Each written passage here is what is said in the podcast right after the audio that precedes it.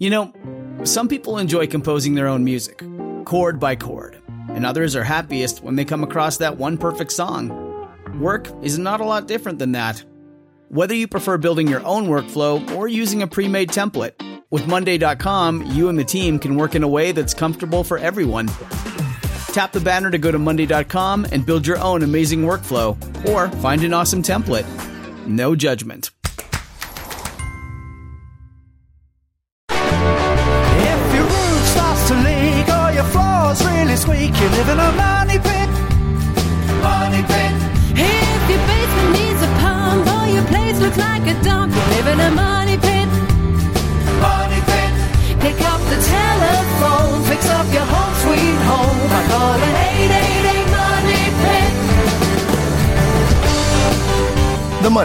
Presented by Owens Corning. Now, here are Tom and Leslie. Coast to coast and floorboards to shingles, this is the Money Pit Home Improvement Show. I'm Tom Kraeutler. And I'm Leslie Segrete. And hey, what are you guys doing? Are you thinking about taking on some home improvement projects? Because that's what we love to do. We do it every day around our money pits. Well, practically every day. And it usually goes pretty well. For me, however, it didn't go so well this week. I'll tell you about that later. but if you've got a project you'd like to get done, we are here to help give you some tips and advice to do just that. You can reach out to us at 1 888 Money Pit or post your questions at moneypit.com. Coming up on today's show, with winter heating bills on the rise, improving your home's insulation is definitely the easiest and least expensive way to get comfortable and lower heating costs. We're going to review the most popular types of insulation for this project, including one that's fire resistant to over 2,000 degrees. And a serious stove can boost both your cooking powers and your home's resale value. So we're going to share what you need to know if you're looking for one of those brawny commercial beauties in your kitchen. And are you laying your head down on a bed of bacteria every night? We're going to have tips to help you detox your mattress to keep it clean and you healthy. But first, do you need help with your renovation, repair, decorating project? Whatever it is, I'm still considering it Happy New Year. It's the new year, two weeks in. I'm allowed to keep saying that, right? You like, can, what's absolutely. the cutoff? so for, for while I'm still allowed to wish you all a happy, happy new year and talk about what's on your New Year's to-do list, let us help you because, you know, 2022, let's get into this calmly. Let's not be so excited like we were for 2021 because with the pandemic on the table, anything is possible. So let us help you keep your house. Let's just all chill out, shall we? yeah, let's focus on one thing we can help you with, which is your house. So give us a call anytime. Again, that number is 888 Money Pit. That's 888 666 3974. Uh, or post your questions at moneypit.com and we will get to as many as we can. So let's get started. Joan in California needs some help with a kitchen remodel. How's it going? Yes, well, we haven't started yet, and I just need some advice on how to get started. Do you start with an architect, or what do you do? That's a good question. So planning makes perfect. You want to start with the plan. Now, are you essentially going to replace the kitchen in sort of the same layout that you have right now, Joan, or are you thinking about really changing things up a lot? Well, it's a very small kitchen, and I just want to know how to maximize everything. All right. So if it's a small kitchen, you can probably do this inexpensively by perhaps starting with a home center. A lot of the home centers have designers that work on the ca- work on designing kitchens for the cabinetry that they sell. And for a very small fee, they can help you lay it out and take advantage of all of the latest options. If you want to do more than that, what you're going to do is hire a certified kitchen and bath designer. But this is sort of like hiring an interior decorator that works just on kitchens and baths, and that's going to cost you a few bucks. But if you want to just do this an easy way, I would start with a home center in the kitchen department and see if they'll lay out some options for you uh, using the using the type of cabinets that they sell. Those cabinets are usually pretty affordable at that level, and you know you'll they'll be able to give you some ideas on things perhaps you haven't thought about. You know what, Joan? I think it's really smart to keep a notepad in the kitchen. And everybody and anybody, yourself and your family who use the space, as you walk through and notice little areas where you're tripping over one another or things that just don't make sense or you wish that, you know, X was here and not there, sort of jot all of those down. So when you do go sit down with whether it's, you know, a certified kitchen and bath designer or someone in the home center, you sort of have all of these issues that could be addressed or might be able to be addressed. One thing I really want is more electrical outlets So that'll have to definitely be in the plan. Well, that's definitely in the plan, and and you know you'll do these things in order. The first thing you'll do is rip out the old cabinets, and the next thing you'll do would be to rough in new wiring and new plumbing to have it exactly where you want it. And then, of course, you'll start the installation of the new cabinetry as almost a last step. It's also a good time to think about universal design in the kitchen, maybe having countertops of different height. So as you get older, you could sit down and work at the kitchen counter, counter as opposed to just standing up. So think of the, uh, the sort of accessibility issues when you design this kitchen as well. How much uh, time should I allow for something like this? Well, it depends on whether you have sort of all your ducks in a row. Sometimes it takes a while to get all the, the uh, cabinets delivered. But if everything is accessible and on site, you know, you can tear out this kitchen and rebuild it inside of a week. Oh, wow. if you have everybody lined up and everybody's there when they need to be there and, you know, the, the plumber shows up on time, the electrician shows up on time and so on, sure, I don't see any reason you can't get it done in a week. well, thank you very much. Kirk in North Dakota is on the line with a lighting question. What's going on? So I got a quick question on fluorescent lights. You know, a lot of your uh, lights are, of course, rated. You know, 60 watts, etc. So my question kind of came in the fact um, on the fluorescent bulb it says this is equal to a 60 watt bulb, but sometimes it's just not enough light. So what happens? Are, are you allowed to put a bigger bulb wattage? Because since fluorescents are supposed to be taking elect- less electricity, can a guy put a bigger bulb in there and a fluorescence that says equals to 100 watts because it's still drawing less electricity? So I think what you're talking about here is compact fluorescents, Kirk. Right. So the wattage limitations on fixtures is based on a calculation that involves incandescent bulbs, and, it, and it, because it's because it equates to heat. You know, a hundred watt bulb is going to uh, emit a certain amount of heat, and uh, if the fixture's rated to take that heat, that's that's what it's rated for, and you can't put more than that. When it comes to fluorescents, you're only using a quarter of the energy, so a 15 watt bulb would deliver you deliver the same equivalent of 60 watts of light. You can have a bulb that delivers the equivalent of a bigger watt bulb, but you're still not actually putting that amount of electricity into it. Does that make sense? Right. So you could actually, like you say, if it's a third, if it's rated for a 60 watt incandescent bulb, you could virtually say if there was a 150 watt bulb in a fluorescent, you should be able to put that in there and not cause an overload and get more light out of that same fixture. Yeah, I probably wouldn't double it, but I might, if it calls for a 60, I might go up to 100 because then you're moving from saying 15 watts to 25. But I have a better suggestion. Forget the compact fluorescents. They are an outdated technology.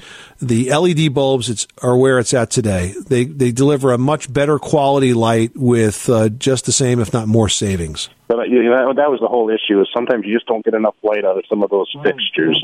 Right. And I think that if, right, and also they're very temperature sensitive. If it's a cold area, like, Well, and then they're color sensitive as well. You know, when you get a CFL, you have to pick what color temperature you want that bulb to feel, and they can all feel extremely different. So you might pick something that gives a cold, harsh light, and you want something warmer. So there's a lot of experimenting with what type of fluorescent bulb you're going to get. We'll have to try some different things. But I was just worried about the wattage and making sure I didn't overheat the uh, original fixture. No, you're smart. You're smart to be concerned, but I'd I'd take a look at the LEDs, and I think once you start trying them, you'll be you'll be disposing of those CFLs. Well, thank you very much for taking my call. I appreciate it. You're very welcome. Good luck with that project.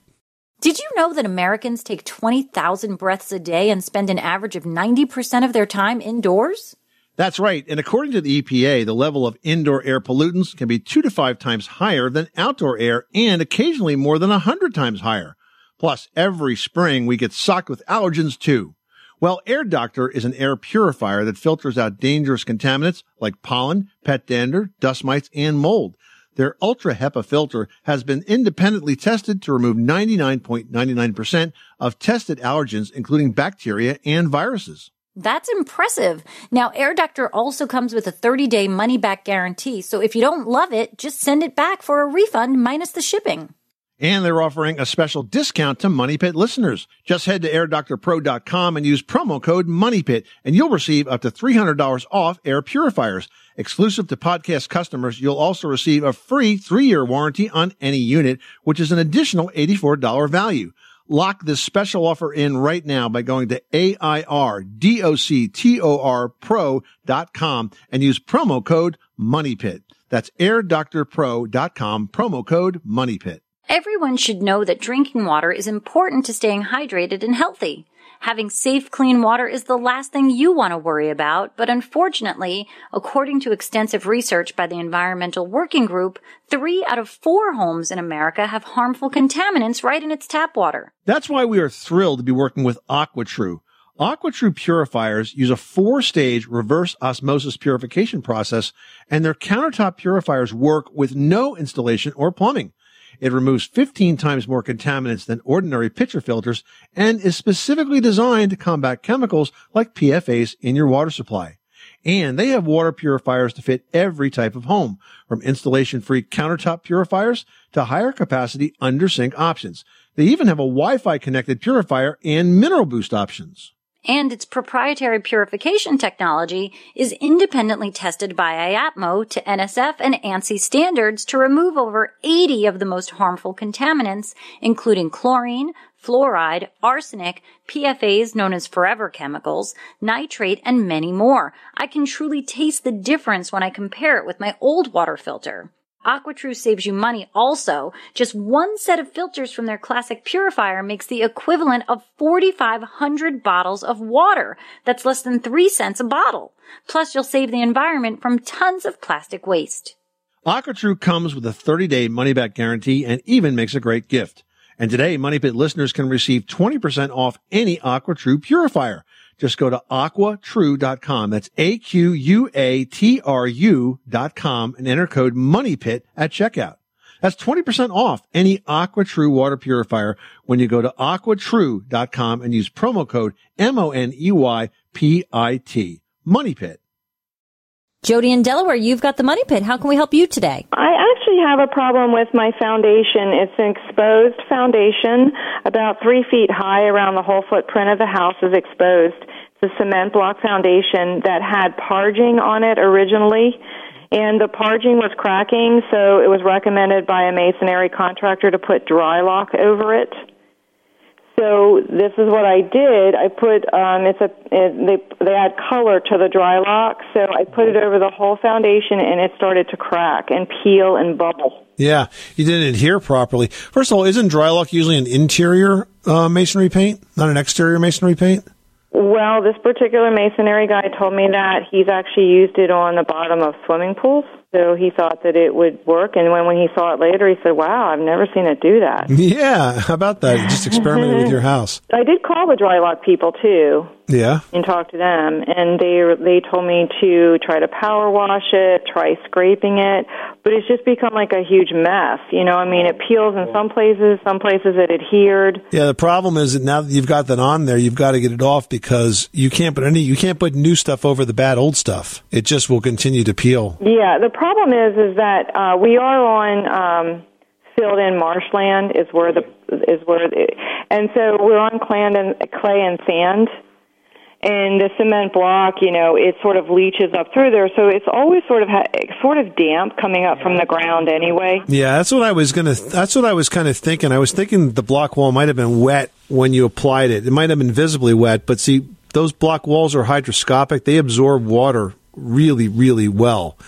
And so if you if it's on a moist situation, that water's going to draw up, get behind that paint, and nothing causes paint to peel faster than than water. So unfortunately, at this stage, you're going to have to strip that off. Oh my gosh! And we're right on we're right on the water. You know, what I mean, we're on the bay, so I'm always worried about things that are not environmentally friendly. The other thing that I think you probably could do, and this is a you know this is a big job in and of itself, though, is you could have a mason attach um, a woven wire mesh to that foundation and restucco it, and in that case, it could go right on top of the old junky paint because you're not really sticking to the foundation; you're sticking to the mesh. So that's another possibility. I gotcha. Yeah. Yeah, because I guess in some places that was used before underneath the parging. Well, the parging the parging is simply a stucco coat that goes on top of the block wall, and it's typical for the parging to crack. And usually, it cracks along the lines of the of the of the masonry block. Yep, that's what it did. And that's not necessarily a defect. That's pretty much just the way it goes with that stuff, especially if they don't put it on thick enough. So I would consider if you really want to have it to look like a traditional masonry foundation, I would consider having mesh put up there and then properly restuccoed. restuccoed. If not, you're just going to have to peel that paint off any way you can. You would, you, I would might take a look at some of the citrus based uh, paint strippers if you have some that's really hard to get off. All right. Thank you so much. All right. Sorry, to have better news. Good luck with that project. Thanks so much for calling us at 888 Money Pit. Well, with winter heating bills on the rise, improving your home's insulation is definitely the easiest and least expensive way to get comfortable and lower those heating costs at the same time. And it's actually a project that I'm doing right now in my basement and crawl space. Now, of all the choices of insulation that are available today, fiberglass bats definitely the most common, but mineral wool is also gaining in popularity as another great choice and the one I actually decided to use in my case. Yeah, now Owens Corning makes both products, and if you're ready to get comfortable in your home, here's a few things that you should know. Now, fiberglass insulation has always been thought of as itchy or uncomfortable to handle. Well, just a few months back, Owens Corning released an entirely new generation of fiberglass insulation called Pink Next Gen Fiberglass. Now, this new product is made with advanced fiber technology, and it feels as soft as, you guys get this, cotton. I mean, it's so super easy for both DIYers and pros to handle. Now it also recovers quickly during installation, which means if you've got to like squish the insulation to get it into a space around a duct or a pipe or some wiring, it's going to expand very quickly back to its normal shape. So you don't have to worry about kind of compressing it to get it in there. It's still going to function really well. And the Pink Next Gen fiberglass provides excellent thermal performance, which means your home is going to be warmer and more comfortable from the moment you install it Plus, it absorbs sound, so it's going to help keep noise to a minimum. I mean, really all around, this is a great choice. Yup. Now, the other option that's getting in popularity is Thermafiber. Now, Thermafiber is a mineral insulation also made by Owens Corning. It's called Thermafiber Ultra Bat Mineral Wool, and it's designed to provide excellent thermal insulation, fire resistance, and noise control. And those are all reasons I chose it for my project. I also like the fact that the bats are semi rigid because for me, that's going to make them a lot easier to cut around all of the pipes and the wires and the sort of odd structural elements of my 130 year old floor because I'm doing a floor installation. But aside from my use, Thermafiber is just really a good solid choice because it helps control moisture to prevent mold and they're non combustible with fire resistance to temperatures above 2000 degrees Fahrenheit. So pretty much you can't go wrong with either one. And whether you want a warmer floor like me or you want to add more insulation to your attic, which frankly most homes in America definitely need more, now is the best time to do the project because you're going to enjoy increased comfort and lower heating bills all winter long. I mean, seriously, when you do an insulation project, there's no delay you immediately, if it's a chilly room, it becomes a warm and comfortable room.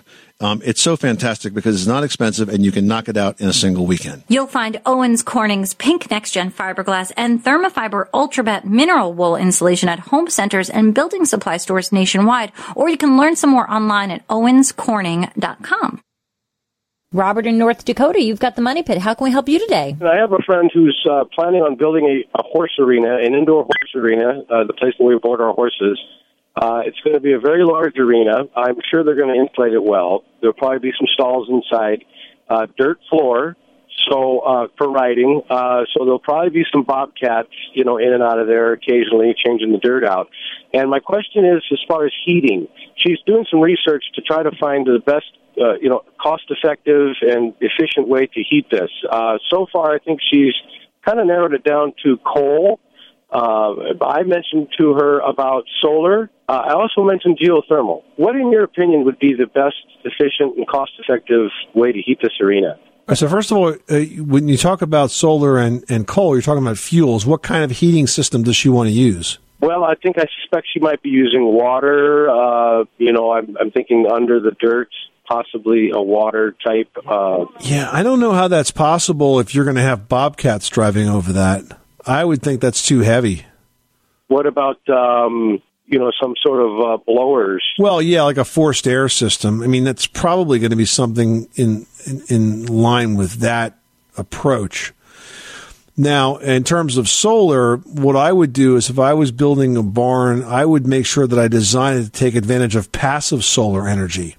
So essentially, you would design the windows in the barn so that it captures uh, the sun, the sun in the winter and protects from overhead sun in the summer. So it doesn't overheat in the summer, but, but traps some of the heat in the winter. The idea of passive solar energy as a design concept is something she definitely should look into. Uh, in terms of fuel, you know, it doesn't, the fuel is only part of the equation. It's really what kind of system you're going to use.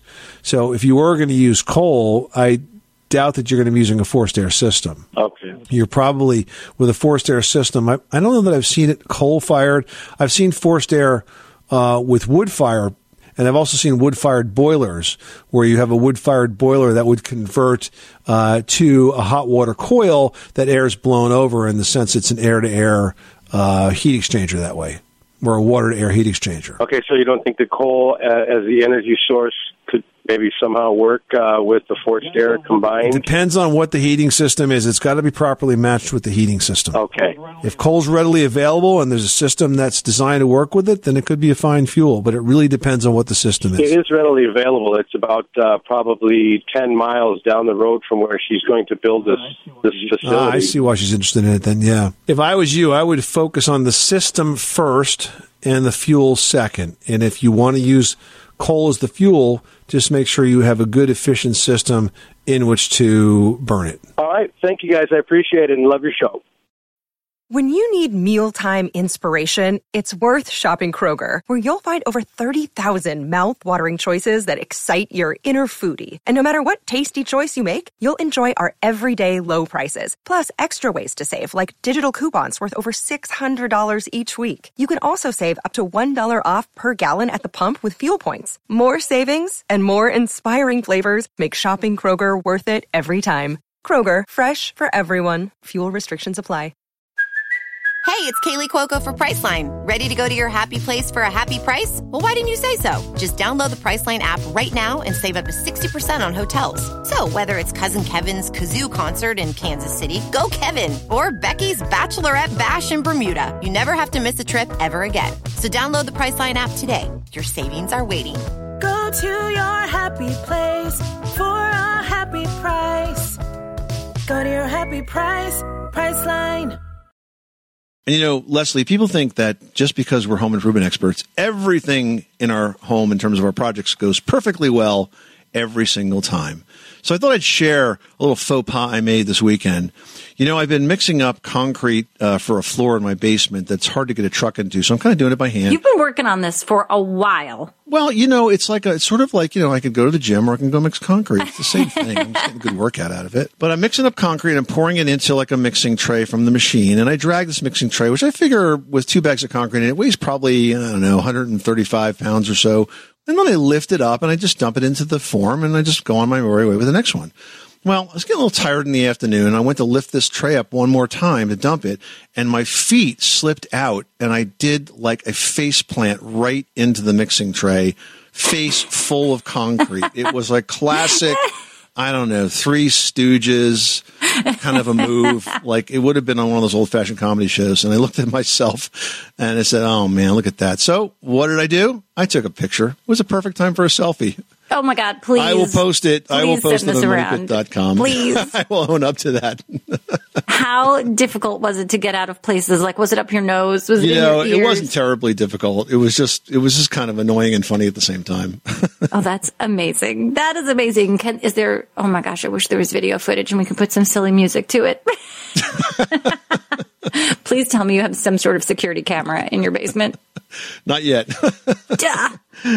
I think, I think the picture uh, will basically tell it. All right, I can't wait. Well, few things define an upscale kitchen like a commercial range. You know, those heavy duty cast iron grates, the beefy knobs, the high BTU burners, that pro style range really has become your home's modern day hearth. It is the focal point of your house's main gathering place. Well, that's right, because everyone loves to gather around that kitchen. But a serious stove like that can boost your cooking powers as well as your home's resale value. So that's why they're so popular. But if you're going to buy one, there are definitely some things you need to know. First up, an actual commercial range is not really designed for a residential kitchen because commercial ranges don't have the same level of insulation. They get too hot and they can be unsafe. So how can we have these on the market? Well, what happens is many manufacturers offer a sort of quote unquote pro style range, and they make them scaled to fit standard countertop depths. They have beefed up insulation to keep them safe. And their biggest burners still blast out somewhere around 18,000 to 25,000 BTUs, which is a lot of heat because a basic range only goes to as far as about 12,000 BTUs. Oh my goodness, that's a lot. Now, most pro style ranges come in some standard widths of 30, 36, 48, and even 60 inches wide.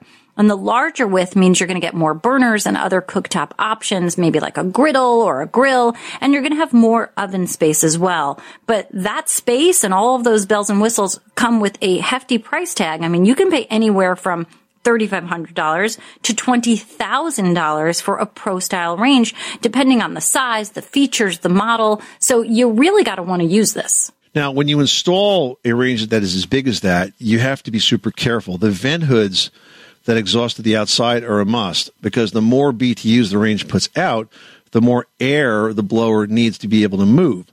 So a lot of times when you're buying the commercial style ranges, that manufacturer will also make a hood for the same range that will sort of match the BTUs of it. So that's a good source for it. You're also going to need larger gas lines, and of course, you're going to spend more for the gas. Most gas lines um, are going to be around half inch, but sometimes these need a three quarter inch line. And by the way, don't do this. Don't buy the range and then get it to your house and say, uh oh, I can't get it in my kitchen because they're really wide. you know, an average doorway is 36 inches wide. If you get a bigger range and it's got you know, knobs and handles and stuff, you may have trouble getting it into the kitchen. So make sure you think through all of that before you actually uh, order the machine. Yeah, and there's a lot of features that you need to consider. You know, some of them offer high BTUs, which is the signature feature of these pro style ranges. And it's that one or more burners are capable of the super high heating. So if you want to sear or saute or some fast boiling, but you don't want to get too hung up on the number of BTUs because for most home chefs, 18,000 BTUs is plenty hot. Now also look for something called a low simmer. I mean, this is equally important is that a burner is dedicated to handling delicate tasks like simmering or, you know, if you want to keep like a pot of chili on all afternoon on a low simmer or if you just want to keep like a gravy warm on a low simmer, that's ideal because it will just keep it warm and just sort of simmering but not boiling. So that's an excellent feature to have as well. Yeah, and by the way, you know, there's different types of burners that you can choose from as well. There are closed burners, which are have like sealed components so that none of the the grease and the grime and the droppings from your cooking get into the burners and kind of clog them up. So a lot of folks love that for the convenience. But if you're like a super gourmet kind of person, uh, you may opt for an open burner because with open burners, what happens is the gas jets will like shoot straight up from the burner that's kind of like suspended over an opening, and that draws in a lot of air to fuel the flame. And because of that, the pots and pans hit heat really, really fast and evenly. Um, but the spills collect kind of like in a drip pan underneath the burner that's got to be removed for cleaning. So lots of options and lots of things to think about. You know, aside from just the beauty of having one of these gorgeous ranges in your kitchen, you got to make sure that the space is designed right and you choose the right options for your cooking style. Heading over to Ohio where we've got Carol on the line who needs some help making a door fit. I just wondered what's the correct type of blade and saw to use. I need to saw off the bottom of a hollow door to fit in my house because it has narrow doors more than what other houses have. Hey, Carol, so that's a pretty basic project, and I'm glad you called because I've got actually a couple of tricks of the trade that would help you for this. First of all, you want to take the door off the hinges. That's super important, off the hinges, uh, and then lay it down on a couple of sawhorses. Uh, next, uh, you want to take some tape, like I would use the blue painter's tape, and you want to put that along the bottom of the door where you're going to cut. Now, a little tip on this when you have that door flat on the sawhorses, it becomes harder to tell what the top of the door is and what the bottom of the door is. So don't cut the wrong side of the door. But you put the tape across the bottom of that door and you can draw your line where you want to cut it on the tape. Put the tape on the front and the back. And here's why. Because as you start to saw this, what will happen is the wood will start to chip out along that edge and it will get rough. And depending on what kind of door this is, you know, whether it's made of like a plywood or whether it's solid, you could get some chips and some splits. And by putting the tape there, it protects it and, and minimizes that. Uh, in terms of the type of saw, uh, if it was me, I would use a circular saw. If you don't have a circular saw, you can use a fine bladed crosscut saw, hand saw. Uh, but again, just go very slowly uh, and make sure you stay to that line. Don't rush it, or you'll get a really, really rough cut. Now, one more thing. I don't know how much of this door, how sh- much shorter you want to make this door, but because it's a hollow core door, there's going to be, I'd say, I don't know, what do you think, Leslie? Three inches of solid wood in the bottom of that door, and after that, it's going to be hollow. Yeah, I was going to say, what do you have to fill in? Like, do you need to put in a piece of something? Yeah, if she cuts too much, you're going to find that it's going to actually be hollow. So here's what I would do. If I cut through it and it was hollow, you're going to have to fill that back in. And the best way to do that is to take that chunk of wood that you just cut off and remove the facing of the door from both sides. And what will be left will be the filler and just fit that in the space that you pulled it from. Uh, and then you're going to have to glue it and clamp it or just nicely tack it in place with a couple of brads while you glue it. Uh, and then when it's all done, dry, uh, sand it, and then make sure you paint it and seal it because that's an open now exposed edge. You want to seal that, otherwise you'll get kind of weird, uh, maybe some weird warping of that door. So you want to make sure you finish that bottom edge as well. All right. So good luck with that project. Your brain needs support, and new OLLY Brainy Chews are a delightful way to take care of your cognitive health.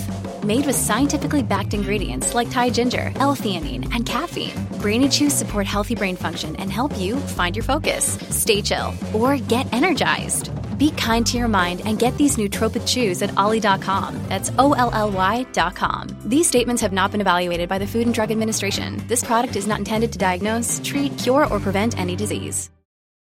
Well, for all the time we spend on them, most of us give our mattresses very little care, which means they get a shortened lifespan and they can even have a risk of illness. Yeah, you know, that's right. If you don't take some steps to keep it clean, you could be sleeping on a bed of bacteria. So to keep germs away, you want to invest in a mattress cover. Now, not only is a cover going to protect your mattress from dust and dust mites, but it's also going to ward off bacteria. Now, let's say you're all cozy in your mattress one night and you happen to spill maybe your water or maybe it's coffee or tea while you're watching your movie. Well, whatever happens, don't soak it. Instead, spray on a solution of mild dish soap and water, scrub it with a soft brush, and blot it with a dry towel, and then just let it air dry from there. Yeah, now every three months, you want to alternate between rotating and flipping your mattress. If you're going on vacation, let your mattress do the same. You want to strip your bed before you leave town and give your mattress a nice dose of sanitizing fresh air and sunlight.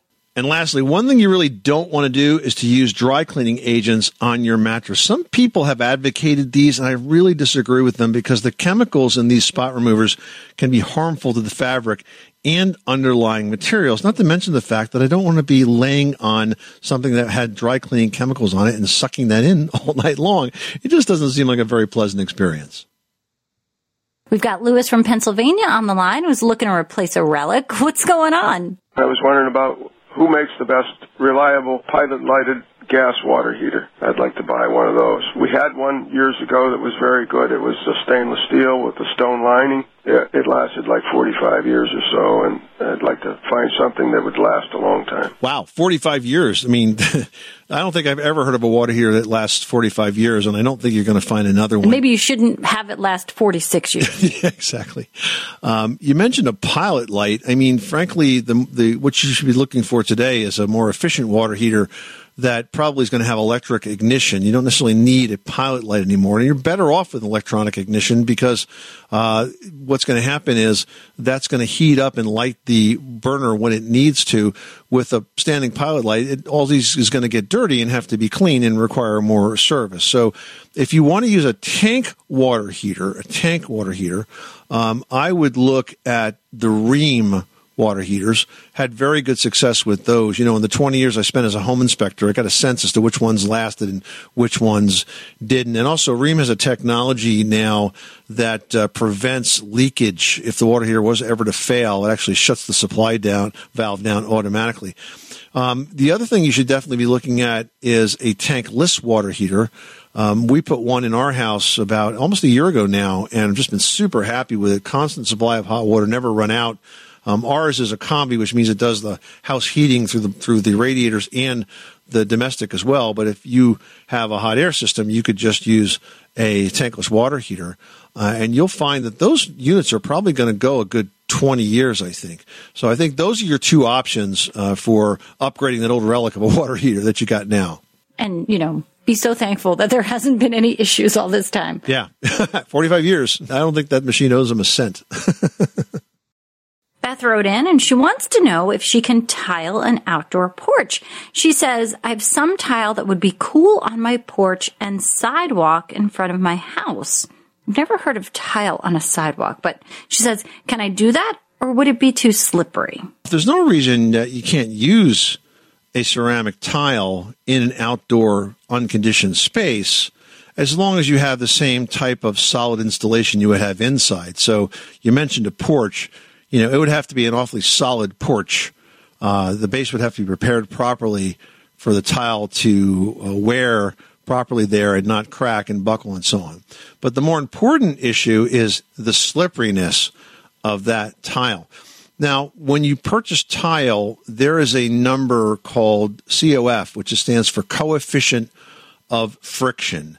And what you're looking for is a coefficient of friction of 0.6 or greater, because that means it's generally slip resistant.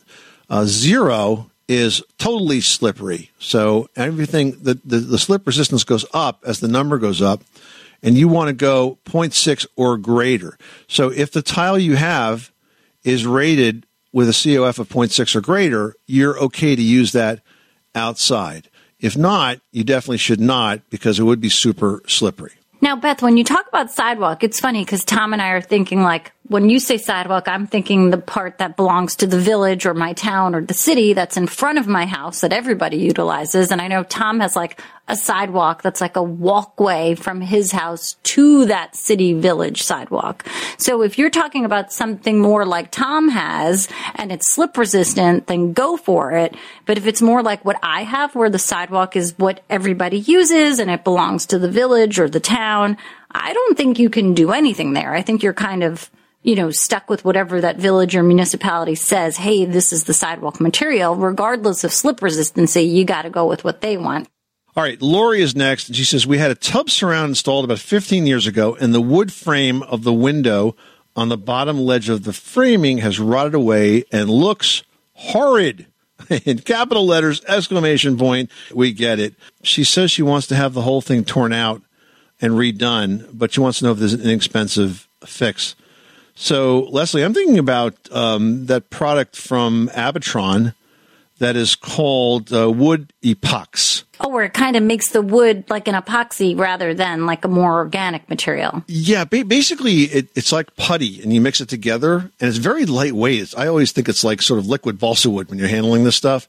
But you mix it together and you press it in place, and then you let it dry. And then what you can do, Lori, is you can actually sand it or chisel it or grind it or whatever it takes to kind of get to that shape of the sill of the part that rotted out. But you definitely want to do that because the longer you wait, the worse it's going to get and may become a point where it's not repairable with a product like WoodEpox. But you can find WoodEpox at Amazon.com. And the company again is A-B-A-T-R-O-N that makes it. Yeah. And if it's time to replace that window, definitely think about PVC trim. This is the Money Pit Home Improvement Show. Thank you so much for spending a bit of your day with us. Hey, if you guys have been enjoying the show and you're thinking, hey, I got a question about my house. I got a question about a project. I know that my mom's got a problem and I don't know how to help her fix it. Um, I want to do this or that in the spring. Whatever is leading you to improvements of your home or the home of a loved one or a friend you can always reach out to us 24 7 and ask for advice. You can post that question at moneypit.com or you can call us at 888 Money Pit and we'll get back to you the next time we produce the program. I'm Tom Kraeutler. And I'm Leslie Segrete. Remember, you can do it yourself, but you don't have to do it alone.